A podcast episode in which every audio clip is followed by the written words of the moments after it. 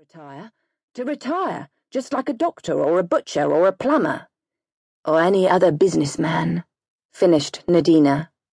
It should not surprise us. That is what the Colonel has always been an excellent man of business. He has organized crime as another man might organize a boot factory. Without committing himself, he has planned and directed a series of stupendous coups embracing every branch of what we might call his profession jewel robberies, forgery, espionage, the latter very profitable in wartime, sabotage, discreet assassination. There is hardly anything he has not touched. Wisest of all, he knows when to stop. The game begins to be dangerous. He retires gracefully with an enormous fortune. Hmm, said the Count doubtfully. It is rather upsetting for all of us. We're at a loose end, as it were but we are being paid off on a most generous scale.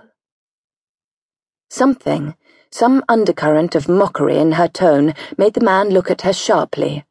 She was smiling to herself, and the quality of her smile aroused his curiosity. But he proceeded diplomatically.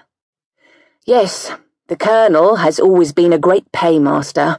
I attribute much of his success to that, and to his invariable plan of providing a suitable scapegoat. A great brain, undoubtedly a great brain, and an apostle of the maxim if you want a thing done safely, do not do it yourself. Here are we, every one of us incriminated up to the hilt and absolutely in his power, and not one of us has anything on him.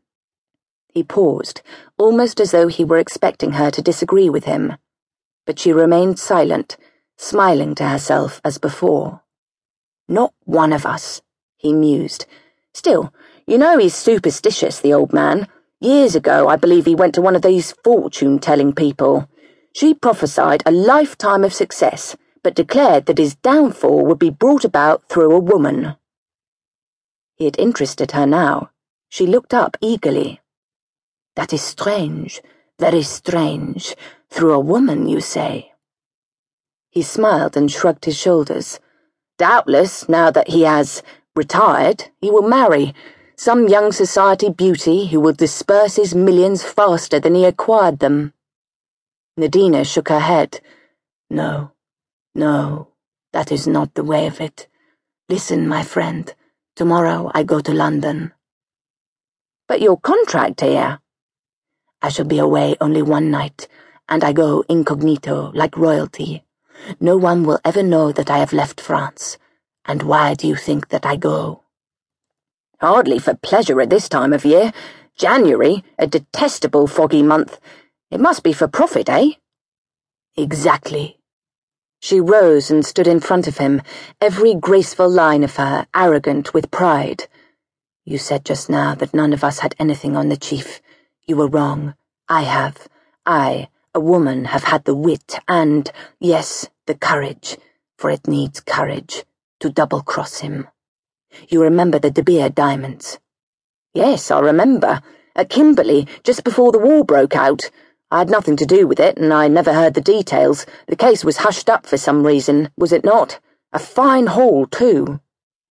A hundred thousand pounds worth of stones. Two of us worked it, under the Colonel's orders, of course and it was then that I saw my chance. You see, the plan was to substitute some of the De Beer diamonds for some sample diamonds brought from South America by two young prospectors who happened to be in Kimberley at the time. Suspicion was then bound to fall on them. Very clever, interpolated the Count approvingly. The Colonel is always clever. Well, I did my part but I also did one thing which the Colonel had not foreseen. I kept back some of the South American stones. One or two are unique and could easily be proved never to have passed through De Beer's hands. With these diamonds in my possession, I have the whip hand of my esteemed chief. Once the two young men are cleared, his part in the matter is bound to be suspected. I have said nothing all these years. I have been content to know that I had this weapon in reserve. But now matters are different. I want my price, and it will be big. I might almost say a staggering price.